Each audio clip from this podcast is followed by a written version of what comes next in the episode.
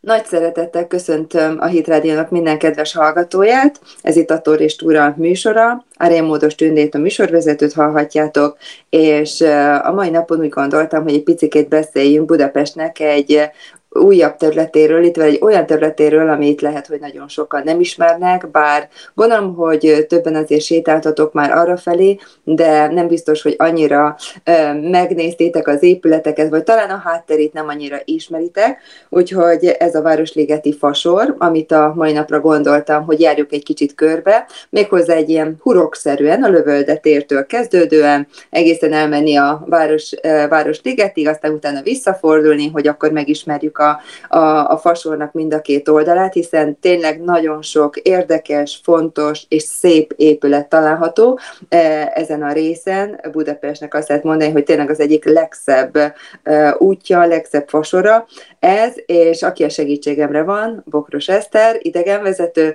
Szeretettel köszöntelek, Eszter! Én is téged, de köszönöm szépen a meghívást, és szeretettel köszöntöm a kedves hallgatókat is. No, hát akkor csapjunk is bele, és a lövöldet teret kéne szerintem egy picikét körüljárnunk, mert ennek ilyen elég érdekes neve van, hogy lövöldetér. Ugye ez azért arra utal, hogy itt voltak lövöldözések, de hát ki kire lövöldözött, vagy hogy volt ez a lövöldözés, szerintem ezt egy picit tárjuk fel, hogy mi ez a lövöldetér. Jó, rendben van. Sokaknak ismerős lehet maga a Lövöldetér Kern András népszerű slágeréből, Igen. ami természetesen a, a tér ihlete, de hogy is kezdődött ez az egész? Úgy kezdődött, hogy az 1700-as évek elején az akkori Habsburg uralkodó első Lipót elrendelte, hogy a céhek tagjainak lőgyakorlatokon kell részt venni, azért, hogy fejleszék a lőtudásukat önvédelmi célból, illetve a városvédelmi célból, illetve esetleges betörő ellenségekkel szemben való felépés céljából. És hát ahhoz, hogy ugye megfelelő gyakorló hely és terep legyen, ezért lövöldéket alakítottak ki már akkor. Aztán egy, a, köve, a következő Habsburg uralkodó, illetve egy picit későbbi Habsburg uralkodó, Mária Terézia ezt megerősítette, és igazából szorgalmazta is méghozzá pénzbírság fejében, hogy valóban a céhek tagjainak ezeken a lőgyakorlatokon részt kell vennie, évente többször is. És hát ezeket a gyakorlatokat biztonságossá akarták tenni, tehát nem csak úgy az utcán össze-vissza lövöldöztek, hanem megépültek erre a célra szolgáló épületek. És Budapesten az első ilyen nagyon szép, impozáns és klasszicista stílusban épült lövölde, az a mai Királyi Pál utca és a Kálvin tér környékén állt. Az akkori leírások szerint vetekedett szinte a Nemzeti Múzeummal, ugyanúgy voltak ö, oszlop, ö, csar, volt oszlopcsarnoka, és egy relatíve nagy téglalap alakú épület volt, ahol az udvar hátsó részében lövöldöztek tulajdonképpen. Milyen Még hozzá... nem maradt meg ez az épület, nem? Ez sajnos nem maradt meg, mert ez az 1838-as nagy pesti árvíz idején elpusztult. Igen. Mm. Viszont nem csak lövöldöztek, hanem tartottak táncmulatságokat, estélyeket, bálokat, sőt volt ö, egy olyan erkély, ahonnét lehetett nézni a lövöldözőket is. Úgyhogy igazából ez egy társasági eseménynek is számított, és képzeld el, hogy négy téglalap alakú táblákra lövöldöztek, és ezeknek a tábláknak a közepére egy szöget ütöttek. És hogyha valaki ezt eltalálta, akkor felkiáltott a kedves nézőközönség, hogy na hát fején találta a szöget. Ugye innen, innen származik ez a ma már szinte a mindennapi beszédbe beépült mondásunk, és aztán ezt a táblát az oszlopcsarnokban ki is állították. Uh-huh. Méghozzá dátumozva annak a nevével, aki, aki ilyen ügyes és jó szemű volt. Tehát ugye épp azt mondtuk az előbb, hogy ez az épület sajnos elpusztult, viszont olyan népszerű volt, hogy felmerült az igény, hogy minél hamarabb építsenek egy hasonló épületet. És hát aztán a városvezetés úgy gondolta, hogy célszerűbb kívül, kívül, kívülebbre, a városfaltól messzebbre helyezni ezt a ö, lövöldét, ezt a lövőházat, és ezért került oda, ahol a mai lövöldetér áll. Viszont olyan népszerű volt ez a, ma, ma már ugye azt mondjuk, hát nyilván belvárosi épület, hogy igazából egy ehhez hasonlót szerettek volna látni a városlakók, illetve a lövés, lövésgyakorló úriemberek, úgyhogy Zambrelli András tervei alapján hasonlóképpen újjáépítették ezt, és igazából egy, egy három oldalról szép dór oszlopokkal körülvett épület volt, rácsos kapuval, tartozott, tartoztak hozzá vendéglők, tartoztak hozzá, tartozott hozzá sétatér, úgyhogy igazából ez egy tényleg egy, egy társasági eseménysort is maga után vont a lőgyakorlatok. És ez az épület, ami már ugye az újonnani épület, ami a lövöldetéren került felépítésre, 1890-ig létezett. És hm. aztán elbontották, mert ugye a teret kiszélesítették, ugye hogyha belegondolunk ma egy eléggé széles, tágas tér a lövöldet, lépülni a teret körülvevő nagy bérpaloták, és hát kellett egyszerűen a hely. Aha. Kár, kár, hogy azért itt is ilyen átalakítások voltak. Én annyira szívesen megnéztem volna Budapestet így a 19. század első felében, mert biztos, hogy, hogy tényleg gyönyörű épületeink lehetek. Most is szépek vannak, de szerintem akkor valami, valami nagyon különleges lehetett, úgyhogy, úgyhogy tényleg ez kár, hogy, hogy azért így sok átalakulás is történt, hát így negatív értelemben. Azért, azért azt így még tegyük hozzá, hogy ugye mondtad, hogy a falon kívül épült fel, ugye a fal az a nagykörútnak a vonalán volt, tehát hogy úgy nagyja, illetve bocsánat, a kiskörútnak a vonalán Igen. volt, és, és ugye onnantól a kiskörúttól kifelé tulajdonképpen az a rész volt az, ami már kicsit úgy volt, távolabb volt a városnak a szívétől, tehát hogy ugye arra felé kezdtek el terjeszkedni. Igen.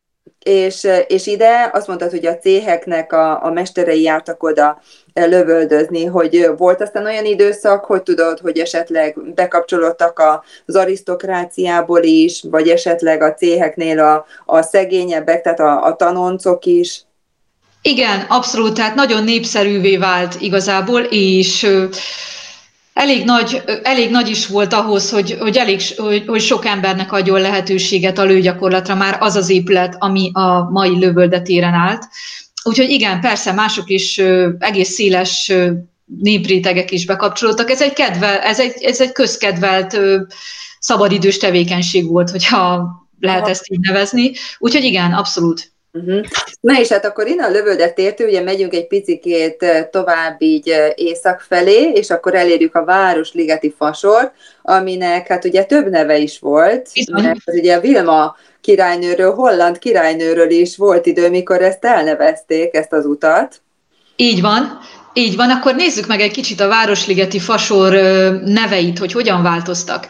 Okay. Először németes neve volt a Stadtwachen Allee, kezdetben, amit aztán 1874-ben lefordítottak szinte tükörfordítással magyarra, így lett a Városligeti Fasor.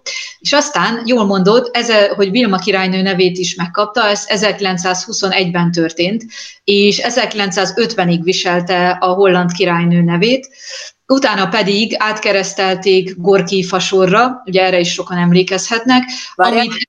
ezt egy picit szerintem magyarázzuk meg, hogy mit keresett Vilma királynőnek. Magyarázzuk, jó.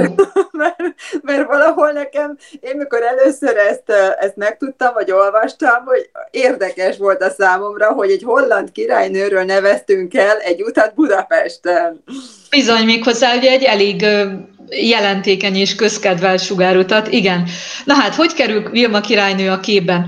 A Vilma királynő illetve Vilma királynő és Hollandia relatíve semleges álláspontot képviselt az első világháború alatt, bár ma már sok történészben fölmerülnek kételyek, és a kutatások is ezt kezdik el támasztani, hogy nem egészen, de az akkori közvélekedés szerint semleges volt. És a, és Hollandia úgy döntött, hogy segíteni fogja a háborúban nagyon szegényé vált nemzeteket, és igazából ezt úgy, hogy hogy került egyáltalán a holland-magyar kapcsolat ilyen, ilyen fókusz, ennyire fókuszban az uralkodó köreiben, úgy, hogy működött az első világháború alatt Budapesten egy holland hadikórház, és ott szolgált ápolónőként többek között holland nagykövetnek a lányai, a Kuipers nővérek, és ők jó kapcsolatban voltak az uralkodói családdal, és ők elmesélték, hogy hát milyen borzasztó állapotok uralkodnak Budapesten,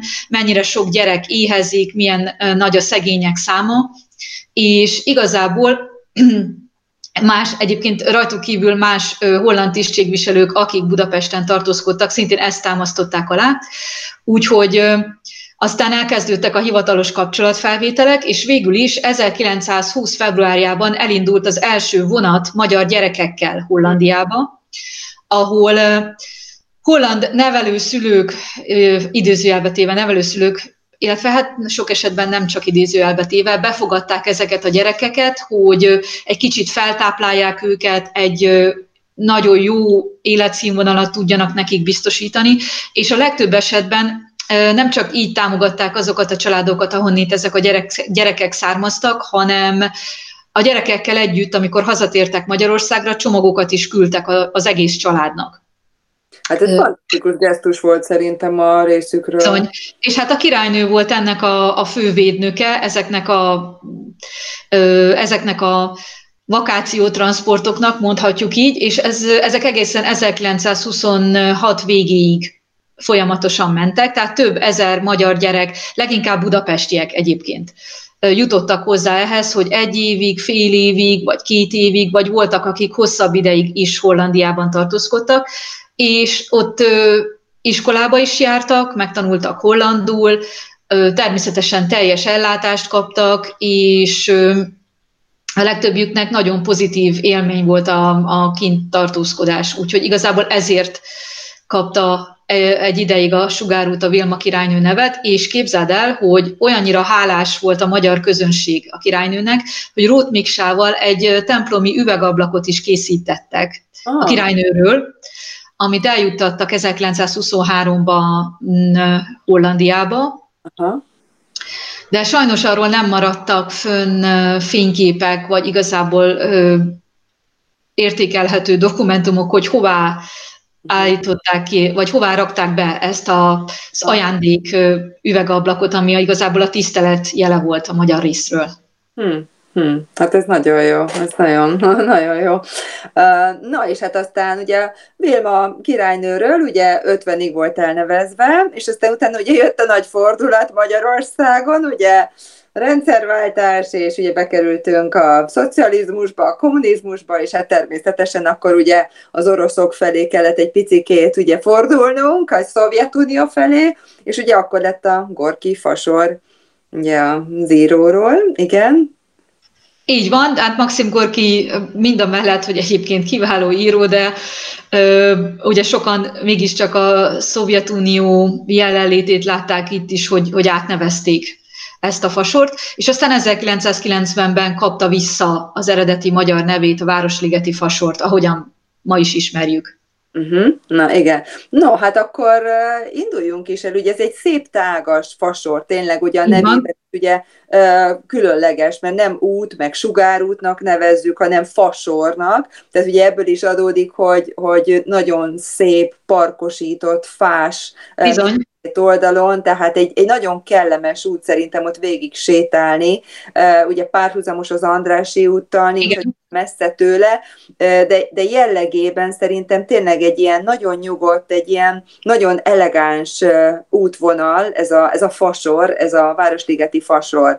Na és hogyha akkor el is indulunk rajta, na akkor mi az szerinted, ami, ami ott az első, ott uh, mivel kezdjük, vagy folytassuk? Jó, el is indulunk mindjárt, csak akkor nagyon, nagyon jól látod és jól mondtad, hogy bizony ez egy nagyon kellemes séta útvonal, és szánt szándékkal lett ez kellemes séta útvonal, meg hát beszéljünk egy picit arról, hogy milyen fák is vannak itt, Aha, ha már beszélünk. Ugye a, a kezdetekben az volt a cél, hogy egy rendkívül kellemetlen, homokos területen meg kellett kötni a talajt az 1800-as évek elején, uh-huh. és ezért négy vadgesztenye fasort telepítettek. Egyébként vadgesztenyéket látunk ma is. Aha. Nem az eredetieket. Emellett 30-30 telket jelöltek ki a fasor két oldalán, és a telek tulajdonosokat kötelezték arra, hogy, hogy a kertjüket fákkal és növényekkel telepítsék be a legsűrűbben, ha lehet, hogy így is ugye a homokot próbálják megkötni, és még azt kérték, hogy leginkább nyárfákat telepítsenek a telek elejére, és ha építkeznek, akkor inkább a telkek belső részére építkezzenek. Aha. A nyerfek pedig azért voltak jók kezdetben, mert nagyon jól védték a növekvő gesztenyefasort, és aztán József Nádor rendeletére, aki túlságosan póriasnak találta a nyerfákat, ezeket kivágták, úgyhogy ma már nagyon kevés nyerfát látunk, de azért némelyik kertben még előfordul. Viszont, ami nagyon jó, hogy a gesztenye fasort azt folyamatosan ugye újították, telepítettek újabb és újabb példányokat. A legutolsó telepítés pedig 2006-ban történt, a főkert 170 darab új vadgesztenyét telepített a Városligeti fasorba, úgyhogy reméljük, hogy azok is szépen ö, nagy terebélyes fáká fognak nőni. Úgyhogy igazából az is cél volt, ezt is nagyon jól láttad, hogy ez egy üdülő övezet volt eredetileg. Tehát nem annyira lakóövezet sem, mint üdülőövezet a kezdetekben. Aha. És hogy ugye elkezdtek nőni a fák, egyre több növény jelent meg ott, nyilván kellemes ö, környék volt arra, hogy, hogy villák legyenek, nyaralók alakuljanak ki, és majd mindjárt beszélünk arról, hogy elindultunk az úton, különböző gyógyintézetek. Mert ahogy ugye a növényzet növekedett, a levegő állapota is javult, úgyhogy három jelentéken gyógyintézet is működött az 1800-as évek végén már a fasorban. De akkor induljunk is el. Induljunk. Először is azt gondolom, hogy kezdjük el a páratlan oldalon, ez a hetedik kerülethez tartozik, tehát hogyha a lövöldetéren állunk és végignézzünk a fasoron, ez a jobb oldal. Uh-huh itt átmen, hogyha átmentünk oda, akkor látjuk az egyik legfantasztikusabb égkövét ennek a fasornak, méghozzá a fasori evangélikus templomot, amit 1913-ban fejezett be Árkai Aladár. Árkai Aladár egy, egy nagyon jelentékeny építész volt, és egy rendkívül sokat foglalkoztatott építész akkoriban és ő, az Árkai család egyébként Erdélyből származott, az édesapja műlakatos volt, aki Budapest több fontos épületén végzett munkákat, és Árkai Aladár pedig sokat tanult Otto Wagnertől, a Bécsi szecesszió egyik legkiválóbb mesterétől, és nagyon érdekelte, a, nagyon érdekelték emellett a népies motívumok. Úgyhogy ennél a templomnál is zsolnai mozaik díszek díszítik a templom homlokzatát, egy, egy elég robosztus épületről van szó, amit, amik árkai külön megrendelésére készültek, és erdélyi jellegű motivumokat látunk rajta. Mhm. Úgyhogy a templomnak van egy nagyon érdekes kupolája, aszimmetrikus az elrendezése, amit Árkai szintén nagyon kedvelt. Igen, ez egy érdekes forma. Uh-huh. Igen, ez egy érdekes forma, és hát nagyon körültekintően kellett nagyon körültekintően kellett megtervezni, mert ugye figyelembe kellett venni a szomszédos telkeket, és majd mindjárt a szomszédos teleknél szóba kerül, hogy a szomszédos gyógyintézet kérte is, hogy egy kicsit kisebb legyen a templom, mint ahogy Árkai tervezte. Egyébként görög kereszt az, alap, az alapzata terméskőből készült, és egy nagyon szép ívben kanyarodik a bejárat igazából, vagy a bejáratot egy nagyon szép ív köti össze az utcával, és hát itt is megemlíthetjük szintén Rót Miksát, aki az üvegablakokat készítette. Gyakor szerintem egy pár szót mondjunk is Rót Miksáról, mert hogyha így a neve ugye föl-föl bukkan, akkor... Föl is igen, hogy ugye a parlamentben is ugye az üvegablakokat ő készítette el, tehát ugye egy nagyon tehetséges volt meg a bazilikának, a Mátyás templomnak is, tehát ugye a legfontosabb épületeknek az üvegablakait ő csinálta, és úgy emlékszem, hogy Szent Louisban, amikor volt a világkiállítás, akkor, akkor ő az első díjat megnyerte kint Egyesült Államokban a 20. században, talán 1904, ha jól emlékszem. Úgyhogy tényleg ő neki egy világ hírneve volt, Ruth Miksának, nem csak Magyarországon volt híres, és egy gyönyörű ablakokat készített. Meg hát néhány villán is lehet látni az ő ablakait. Uh-huh. Igen, úgyhogy ö, mindenképpen szóba fog még kerülni a mostani séta során, de ö, az evangélikus templomon is ő dolgozott. Egyébként ö, ma is működő templom, el, rendszeresen vannak istentiszteletek, tehát igazából el lehet, el lehet menni. Csodálatos az akusztikája is, tehát erre is nagyon figyelt Árkai, és egyébként az is nagyon érdekes, hogy ugyanebben az évben, 1913-ban készült el egy hatalmas kaliberű munkája Árkainak, a bírák és ügyészek lakótelepe a Kisvábhegyen. Úgyhogy egy hihetetlenül foglalkoztatott építész volt, akiről olyan sokat nem szoktunk hallani, pedig Érdemes. Nem, ismert tényleg a neve. Uh-huh, uh-huh. Érdemes. És a másik, amiért még árkait érdemes megemlíteni, az a, az a budai vigadó, illetve a Gellért emlékmű, ahol szintén közreműködött. Aha, aha, aha. Egyébként a Gellért emlékműben és a budai vigadóban a apusával, Kalina Mórral dolgoztak együtt. Kalina Mór is egy jelentékeny építésze volt Budapestnek. Az Andrási úton több villa is az ő nevéhez fűződik például. Hm. Na, de akkor menjünk egy picit tovább, és menjünk át a szomszédba. Ugye megemlítettük már a gyógyintézeteket, és...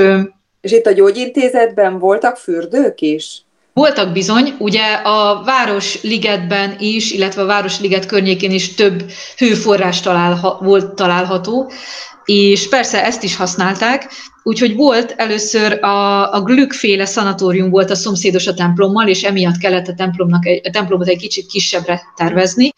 Ez az 1890-es években már megnyitott, mint szanatórium. Azután volt a Herzl-féle és a Batiszfalvi vízgyógyintézet a Fasorban. Aha. Ezek egy picit távolabb voltak, és mit, mit csináltak, miért fizettek az emberek ezekben a gyógyintézetekben. Különböző, ma már azt mondanánk, hidroterápiás kezelésekért is, hideg vizes fürdőkért, masszázsokért, akkor, akkor elektromos kezelésekért is, tehát nagyon sokféle. Hmm el, volt elérhető, és hát ugye megbeszéltük, hogy ez egy kellemes környezet volt, egy kicsit távolabb a belvárostól, diszkrét is volt, úgyhogy ezért is voltak ezek a gyógyintézetek népszerűek. Nagyon sokat foglalkoztak az ivókúrákkal is, ugye ha belegondolunk, nincs olyan nagyon messze innen a Széchenyi fürdő, ahol szintén van ivókút. Igen, igen. Mai napig, ha valaki szeretne saját maga egy ivókúrát elkezdeni, akár lehet is, akkor is lehetett, de akkor ugye itt orvosi felügyelettel meghatározott módon, tehát emésztési problémákra is kerestek megoldást, illetve hát ugye bizonyos gyógyvizek jó különböző nőgyógyászati megbetegedésekre, ezeket is kezelték ezekben a gyógyintézetekben. Uh-huh. És hát ugye később ezekből, ezeknek az összevonásából alakult 1945 után a belügyminisztérium Corvinotto kórháza, és hát ehhez ö, hozzácsatoltak még több épületet, illetve építettek is hozzá, és egészen 2007-ig működött ez a kórház komplexum, különböző osztályokkal, egyébként volt az összes felsorolt osztály, és sajnos most már csak a bezárt pusztolóban lévő épületeket látjuk, aztán majd, majd ki fog derülni nyilván, hogyha hasznosításra kerülnek ezek az épületek. Úgyhogy a Glückféle szanatóriumot elhagyjuk a templom mellett, Azután nézzük meg ö, a gimnáziumot.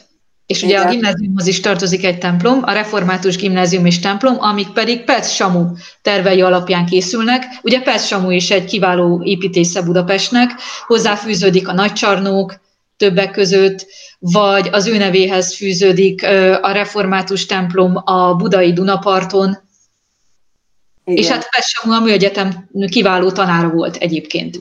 Uh-huh, uh-huh. Úgyhogy őt kérték fel pont ezekért, ezek után a munkák után 1904-ben, hogy építse meg a gimnáziumot és a hozzátartozó templomot, ami szintén ugye működik, a gimnázium is működik, és hát itt, itt valóban álljunk meg egy szóra, mert hogy ebben a gimnáziumban olyan kiválóságok tanultak, akik aztán Nobel-díjat is kaptak. Wigner Jenő, Harsányi János, Najmai János is ide járt, de ide járt Faludi György, a híres költő is, vagy Budapest vőlegénye Podmanicki Frigyes, ide járt a híres színész, komikus Rátonyi Robert is, de majd róla egy picit később is beszélünk. Úgyhogy igazából nagyon hosszú a lista, hogy kikre lehet büszke ez az intézmény, de talán leginkább a Nobel-díjasokra. És hát itt szeretném azért megemlíteni, hogy ki tanította ezeket a kiváló embereket. Egy Rácz László nevű nagyon tehetséges, elhivatott tanár, akiről a diákjai mindig csak szuperlatívuszokban beszélek, és Wigner Jenő, a Nobel-díjas fizikus, egy képét is mindig kint tartotta a Princetoni dolgozószobájában. Hmm. Hmm. És, és szerintem itt azért fontos azt talán megjegyeznünk, hogy nem csak evangélikusok jártak ebbe az iskolába, hanem nagyon sok zsidó Igen származó gyerekek is jöttek ide, úgyhogy ez elég vegyes volt itt, tehát hogy nem, nem csak külön egyfajta vallási felekezetnek volt az iskolája. Nem, nem, nagyon befogadó iskola volt, igazából nagyon toleráns.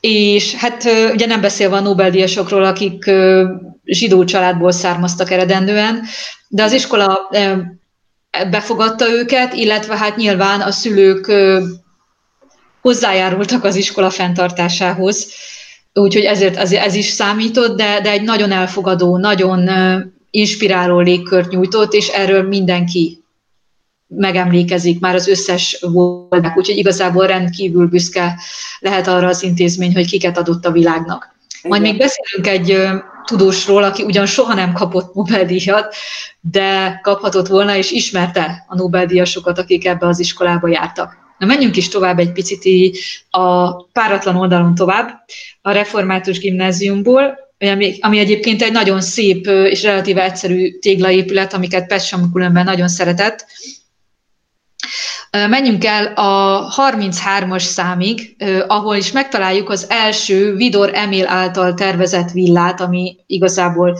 jelentős. Vidor Emil is egy olyan építész, akiről nem beszélünk olyan nagyon sokat, pedig hát a magyaros szecesszió egyik legnagyszerűbb mestere volt a századfordulón.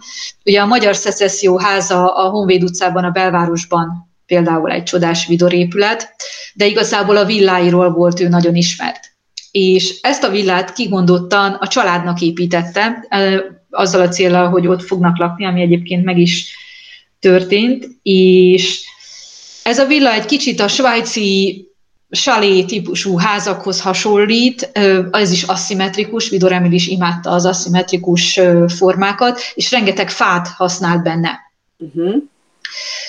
A díszítésként is, illetve a szerkezet cében is, illetve nagyon szeretett különböző méretű és alakú ablakokat is használni, hogy egy picit megtörje a, a homlokzat, illetve az oldalfalaknak a robosztusságát. És ebben a villában lakott az a tudós, akiről egy pár szót azért érdemes ejteni, és nagyon is sok köze volt a Vasori gimnáziumban tanulókhoz, méghozzá Szilárd Leó, aki egyébként a Bajza utcában született, és Vidor Emil unokaöccse volt, így kerülhetett ő a villába.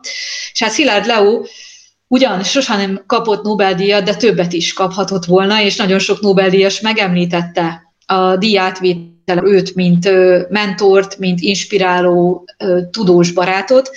Ő, ő volt az, aki felfedezte a nukleáris láncreakciót, egyébként részt vett a Manhattan projektben is, feltalálta az elektronmikroszkópot, a hűtőszekrény egy típusát, hmm. a nukleáris reaktort, tehát elképesztő találmányok fűződnek a nevéhez, összesen 31, és ezek Ezekből nyolcat Albert Einsteinnel együtt nyújtott be, aki szintén nagyon jó barátja volt. Aha. Csak egy nagyon rövid anekdóta Szilárd Leóról.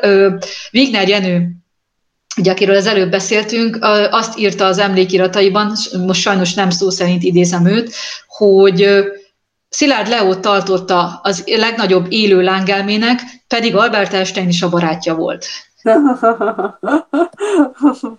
Úgyhogy Szilárd Leo egyébként a világ számos egyetemén tanított, nagyon számos nagyhírű laboratóriumban megfordult, és végül is az Egyesült Államokban 1964-ben hunyt el. Hmm.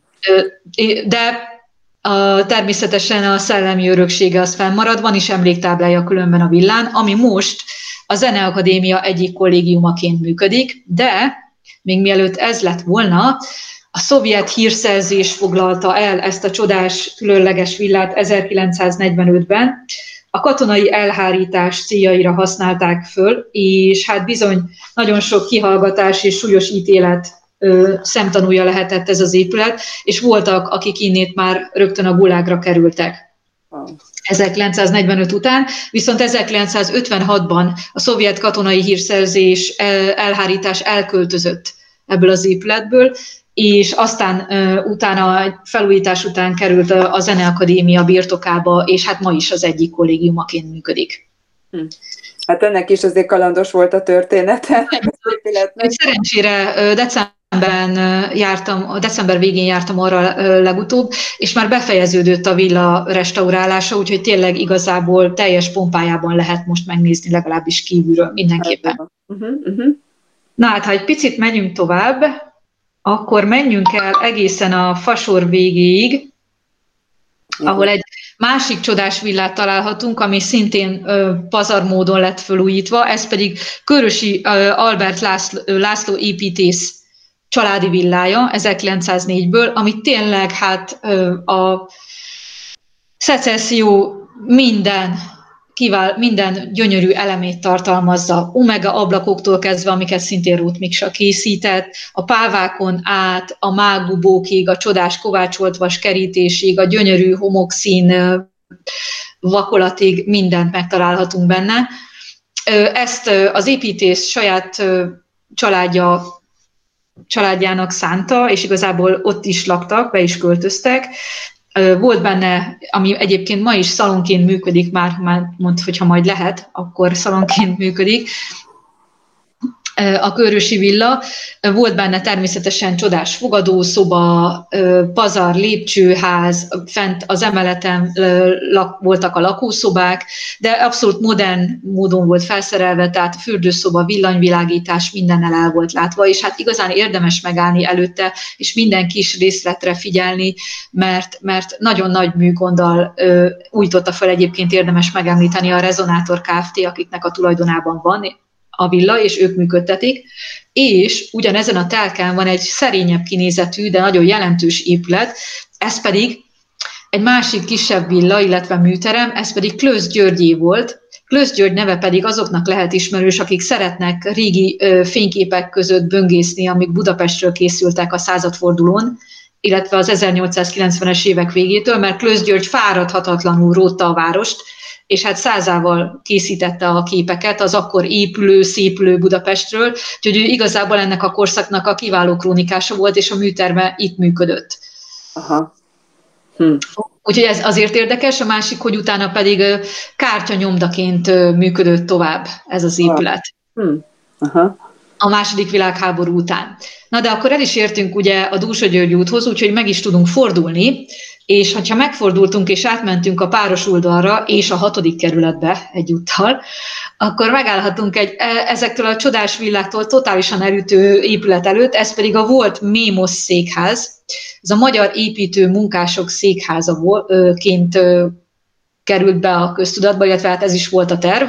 1950-re lett kész, és ebben a kor nagyszerű építészei vettek részt ennek a tervezésében és kivitelezésében, úgy, mint, mint Szrok György, aki a belvárosban is sok irodaházat tervezett, Kádoros Lajos, Ferényi Imre és Prejzik Gábor, és ők úgy tervezték, hogy ez egy konferencia központ legyen, illetve egy irodaház. És a, az a része, amelyik a Dózsa György útra néz, a nagyobb blokk, az egy ötemeletes irodaháznak épült már akkor, és a Városligeti fasorra néző része, a déli része, ez épült a konferencia központnak tulajdonképpen mondhatjuk így is, és ez olyan nagy belül, hogy 1300 főt befogadni képes nagy terme van, és hát természetesen ugye kiszolgáló helyiségek. Ez most így részben irodaházként működik, részben pedig sehogy, de majd remélhetőleg az épület részei hasznosításra kerülnek, és hát ugye amit látunk a Városligeti fasorban, az pedig az alapos dombormű, ami díszíti a konferencia központ részét, és a, ami az építő munkásokat ábrázolja, akiknek a székházaként épült fel ez az épület. Uh-huh, uh-huh. Kár, hogy nincs jobban kihasználva, tehát hogy tényleg ilyen adottságokkal bír, tehát hogy tényleg egy jó néhány programot lehetne ott szervezni. Tehát, hogy így ekkora teremmel rendelkező épület azért az, az tényleg szerintem egy fantasztikus dolog így Budapesten. Így van, és hát ez a második világháború utáni modern építészet egyik kiváló példája, tehát ez egy korai még nem is nevezhetjük igazából tulajdonképp a szocialista építészet műremekének sem, mert olyan gyorsan felépült a háború után. Úgyhogy reméljük, hogy lesz lesz valamilyen, valamilyen nagyszerű funkciója a jövőben. Uh-huh, uh-huh. Na hát akkor el, ugye elindulunk lefelé, visszafelé, a lövöldetér felé a páros oldalon, és akkor ott is voltak ám jelentékeny villák, méghozzá a 40, 40 és a 42-ben a Révész és a Révész villa például gyönyörű. Sajnos oda nem nagyon lehet bemenni, pedig hát ott is pazar ólomüvegablakok vannak, igazából bécsi és francia szecesszió a kiváló példája, de ma ott óvoda működik, illetve ügyvédi irodák, és amiért ez a villa érdekes az, hogy nagyjából egységben maradt meg, tehát nem szenvedett el különösebben nagy átalakításokat és nagy pusztítás sem. Aha. Ugye a Révész villa ezért érdekes. Hogy egy picit lejjebb megyünk, most már nem létezik, de a szovjet időkhöz kapcsolódóan a 30 34-36-os szám alatt, a Városligeti Fasor 34-36 szám alatt működött a Gorki iskola, ami ugye szintén kiváló orosz íróról volt elnevezve, és ez 1945-ben alakult. A szovjet kolónia számára építették, és ide jártak a szovjet kolónia ban élő gyerekek, és szovjet rendszer szerint működött ez az iskola, tíz évfolyamos volt. Azután pedig a diákok egy részét át áttelepítették a Szent István gimnázium épületébe, de azért ez is működött 1956-ig, ez, a, ez az iskola, és ami érdekes, hogy a magyar pártvezetés, magyar párt elit gyerekei is oda jártak, mondjuk Farkas Mihály, Révai József gyerekei, vagy Rákosi Mátyás nevelt fia is. És később, a Tito kiátkozása után a jugoszláv kommunista emigránsok gyerekei is ide jártak, mint például Stevanovics Zorán. Oh. Ismerünk. De azért az iskolának jó színvonala volt, mert ide járt Kis János vagy Haraszti Miklós is, akiket egészen más miatt ismerünk a magyar történelemből később, de aztán, ugye, ahogy mondtam, 1956-ban ez az iskola megszűnt. Ha megyünk lejjebb egy picit a, a páros oldalon a fasorban, akkor érdemes megállni Rád György villája előtt, a 12-es szám előtt, ami egy, az 1880-as években épült eklektikus villa, és ezt alakította át egy picit Rád György. De hát álljunk meg egy kicsit, hogy ki is volt ő, mert azért ő, az ő nevese olyan nagyon-nagyon ismert. Persze, jó, oké. Okay. Rád György egyrészt egy kiváló jogász volt, van is róla utca elnevezve a Kisvábhegyen, ami, ami Ben Árkai Aladár csodálatos villái találhatóak különben.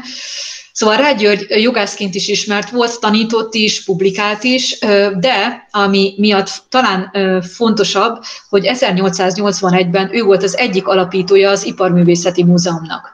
Aha, aha. Ő nagyon, nagyon nagy műgyűjtőként is ismert volt, és főleg a kínai, japán, keleties tárgyakat gyűjtötte egyrészt, másrészt meg nagyon érdekelték a századfordulós enteriőrök, és az ehhez kapcsolódó berendezési tárgyakat is gyűjtette, gyűjtötte. Több ezer darabra rúgott a magángyűjteménye, amit feleségével együtt gondosan ápoltak, és hát a villát azért is kellett egy kicsit átalakítani, hogy megfelelő helyet biztosíthassanak ennek a kiváló gyűjteménynek amit aztán Rád György halála után 1905-ben a felesége az Iparművészeti Múzeumnak adományozott, és egyébként részben az Iparművészeti Múzeum kiállító helye is most a villa, illetve a múzeumnak, mivel ugye be van zárva, meg még nem tudjuk hány évig be lesz zárva, a gyűjtemény egy részét, a szecessziós gyűjtemény egy részét meg lehet nézni, egyébként majd, ha meg lehet, a Rád György villában. És hát ez olyan jelentékeny gyűjtemény volt, hogy még Ferenc József is ellátogatott a villába, Aha. hogy megcsodálja ezt a pazar magángyűjteményt, úgyhogy Rágyörgyöt innit is Aha. ismerhetjük. Na, kis gyűjtögető. bizony, bizony. Úgyhogy ez is egy nagyon, egyébként egy nagyon szép, nagyon elegáns, gyönyörű villa, ami, amit kiválóan gondoznak az Iparművészeti Múzeum munkatársai, úgyhogy ott volt szerencsém járni tavaly novemberben. Ha majd lehet, abszolút javaslom, mert egy igazán különleges kis múzeum. Aha, aha, aha. Uh-huh. Hát igen, ugye, mert a, ugye a főépület az Iparművészeti Múzeumnak ott a Ferenc körúton van. Igen. Ami, aminek az a gyönyörű szép, tényleg homlokzata is ilyen motivumokkal, magyaros motivumokkal, ilyen szecessziós motivumokkal, meg a, a tető szerkezet is ugye ezekkel a kerámia cserepekkel, tehát hogy ez a zsolnai, tehát az is gyönyörű, az az, az épület, az iparművészeti. Uh-huh. Bizony, bizony, az ugye Leknerődön egyik igen. legnagyszerűbb alkotása, és hát ugye az előbb beszéltünk már Körösi Albertról a saját villája kapcsán a Városligeti Fasor 47 szám alatt.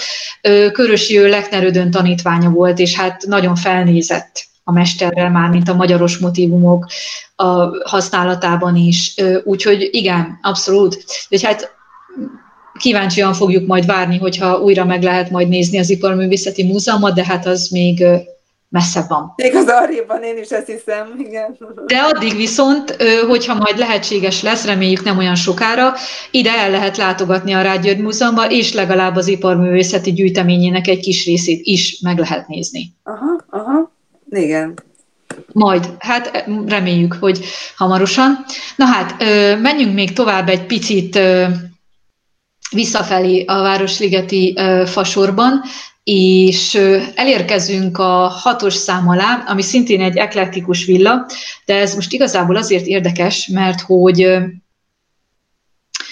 ezt az artista képző használja az egyik képzési helyszínéül. Itt igazából az ötödik, hatodikosok tanulnak közismereti tárgyakat. Tehát itt nem igazából a, a fizikai ö, oktatás folyik, mármint hogy nem a, ö, nem a tréningezés folyik, hasonlók, igen. Nem, nincsen trapéz és ugródeszka és hasonlók, ez nem, hanem az elméleti oktatás folyik, illetve a közismereti tárgyak oktatása folyik, csak hogy ez az azért is érdekes, hogy milyen sokszínű lett most is, a, vagy milyen sokszínű most is a fasor.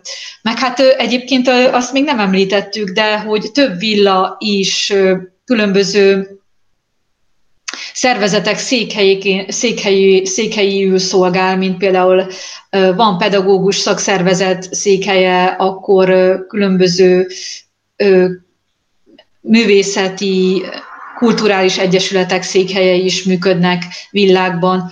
És hát ugye közel vagyunk a diplomata negyedhez, ezért itt van, itt van, a, itt van a kínai nagykövetség is például a fasorban. Uh-huh. Úgyhogy azért ebben is nagyon-nagyon sokszínű, és hát hogyha elhagytuk az artista képző képzési helyszínét, akkor pedig álljunk meg egy szóra a legnagyobb köztéri szobornál, ami a Lövöldetérhez közel, de a Fasor elején található, ez pedig Varga Imre szobrászművész 2009-ben készült szobra Artur Köszlerről. Artur Köszler egy magyar származású író, filozófus, társadalomtudós volt, aki a Szív utcában született, ami ugye a Lövöldetérből nyílik, és hát az legismertebb műve a Sötétség délben, a Darkness at Noon angolul, mert hogy ezt angolul írta eredetiben, ezzel is szerzett magának világhírt tulajdonképpen, és hát a születésének a századik évfordulójára készült volna el ez a mű, tehát 2005-ben, de azért volt egy jelentékeny csúszás, és így csak 2009-ben avatták föl. Varga Imre egyébként személyesen is ismerte Artur Köszlert, úgyhogy ez igazából kifejezésre kerül a szoborban, ugyanis ó, Artur Köszler egy, egy, egy eltört óra kereken ül, tulajdonképpen, ahol összekeverednek a számuk, az óra meg van törve, tehát az idő is megtört, ahogy az élete is egyébként többször megtört, és gyökeresen más irányt vett. Úgyhogy ezt nagyon jól szimbolizálja, illetve azt is, hogy a szobor tulajdonképpen nem néz senkire, elnéz. Mint ahogy Artur Köszter is szeretett sokszor nagyon kívülállóként ránézni a körülötte illőkre, illetve arra a társadalomra, ahol éppen, vagy országra, városra, ahol éppen tartózkodott. Úgyhogy ez is nagyon jól kifejezi, úgyhogy érdemes ott is megállni, körbejárni egy kicsit, és el, elgondolkodni vajon, hogy mi minden történhet az ember életében, és hát azt is jel, jelképezi, hogy ez az élet bizony megtört, mert hogy ő öngyilkos lett 1983-ban. Igen. Úgyhogy ezt is érdemes megemlíteni, és aztán ugye innentől már csak átkelünk az úttesten, és vissza is érkezünk a lövöldetérre, de még nézzünk meg egy nagyon érdekes tárgyat lövöldetéren, illetve ahhoz, hogy odaérjünk, el kell mennünk egy 80-as évek végén kialakított nagyszerű kis játszótér mellett, ami mai napig is közkedvelt, és sokan járnak oda, és emellett találhatunk egy lanterna típusú illemhelyet, ami egy nyilvános illemhely, és ö, úgy hívják az a beceneve, hogy a zöld villamos, Aha. hogy úgy néz ki, mint egy villamos kocsi, van, van szép kis patkája, amire föl lehet lépni, ugye két bejárata a hölgyeknek és uraknak, szép zöldre van festve, és szerencsére ezt karban tartják és gondozzák, úgyhogy ez igazából egy, egy mondhatjuk, hogy egy történelmi emlék tulajdonképpen, de mind a mellett természetesen ugye van praktikus haszna is. Igen, funkciója. Ezt, ezt mikor készítették el, ezt a zöld villamost? Tessék? Ezt mikor készítették el, ezt a zöld villamost? Ez egy jó kérdés, Tündi. Hát ez... Tényleg szóval egy fascinás, úgyhogy én is így ezen gondolkodtam, hogy vajon az a 19. század vége, vagy már az 20. század elejéről származik. Talán inkább, igen, hát. talán inkább arra a 20. század elejére ö, hajazna. Igen, igen, igen, igen. Igen, és akkor a zöld villamos mellől nyílik ugye jobb kész felé a Szív utca.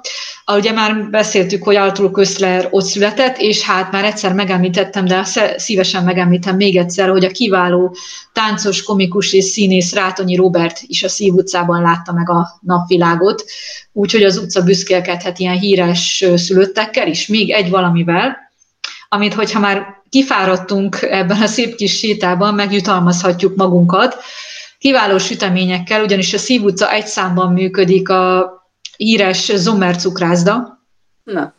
ami egy családi cukrászda, cukrászüzem, ahol egész évben lehet beiglit kapni, flódni rétest, és egyéb finomságokat is, amik a családi receptek alapján készülnek. Ez egy nagyon pici hely. Igazából még, hogyha lehetne is, akkor sem nagyon lehet leülni, de most mondjuk nem is lehet, elvinni viszont mindenképpen.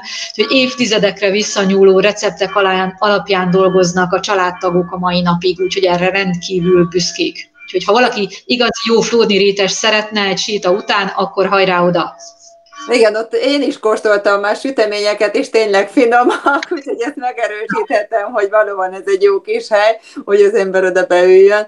Na, hát szépen körbe is jártuk, ugye ezt a itt terveztünk, ugye a lövöldetértől, ugye, ahogy megtudtuk róla, hogy ott lövöldöztek, és hát egy ilyen kötelező uh, program volt, aztán utána pedig egy kedvelt program volt, utána aztán szépen a villákat néztük. Hát én egy villába be tudtam menni, mikor volt egy kis csoportom Kanadából, tulajdonképpen egy család, és önnekik voltak magyar rokonaik, és aztán így tulajdonképpen bementem az egyikbe, és hát én csak ámultam és bámultam, hogy milyen fantasztikus belülről is egy ilyen villa, hogy ott is Rotmiksa, üveg voltak, meg, meg zsolnai belül, meg tényleg ezek a stukkódíszítések, tehát hogy tényleg fantasztikus szerintem ez az egész fasor, hogyha az ember elsétál ezen a fasoron, tényleg érdemes itt lassan menni, és megállni az épületek előtt, mert ahogy mondtad Eszter, hogy tényleg olyan pici kis részletekben menően ilyen csodálatos kis motivumok vannak a házaknak a falán,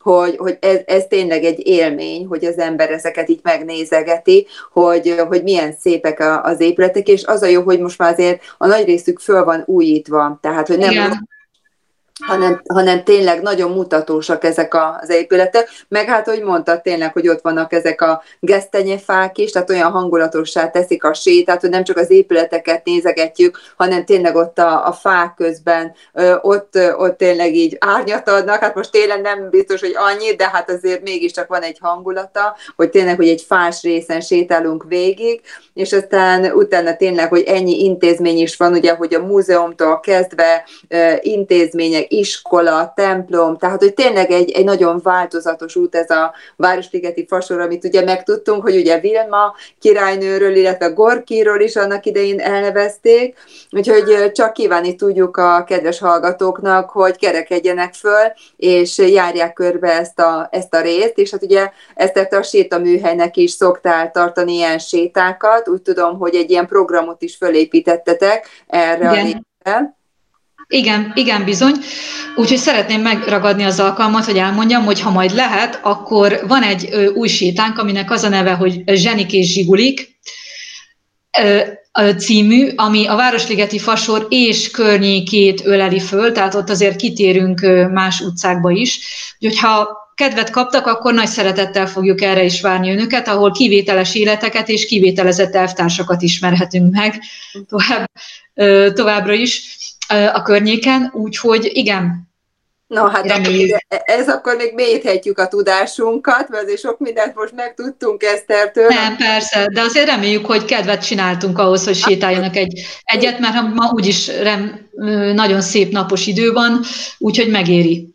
Hát igen, igen, úgyhogy, úgyhogy bármikor tényleg az ember ki akar mozdulni otthonról, nem kell annyira messzire menni, ha főleg budapesti lakosok vagyunk, de vidékről is tényleg, hát ez egy jó kis program, hogy fölfedezzünk Budapesten olyan részeket, amik esetleg nem annyira híresek, talán, és aztán, ahogy így mondta tényleg, hogy akkor beülni még a Zommer cukrászdába, akkor megenni egy sütit, egy flódnét, egy kávét, vagy bármit, úgyhogy, úgyhogy tényleg ezek ilyen nagyon jó programok, úgyhogy reméljük, hogy kedvet tudtunk csinálni a kedves hallgatóknak, hogy menjetek el. Úgyhogy én nagyon köszönöm, Eszter, hogy mindezeket az érdekességeket elmondtad a számunkra. Úgyhogy én is köszönöm a meghívást hogy minél hamarabb indul neked a sétaműhelyel a túra, és akkor utána tudsz tényleg te is ott kibontakozni itt az utcába, úgyhogy sok sikert kívánok neked. Köszönöm szépen.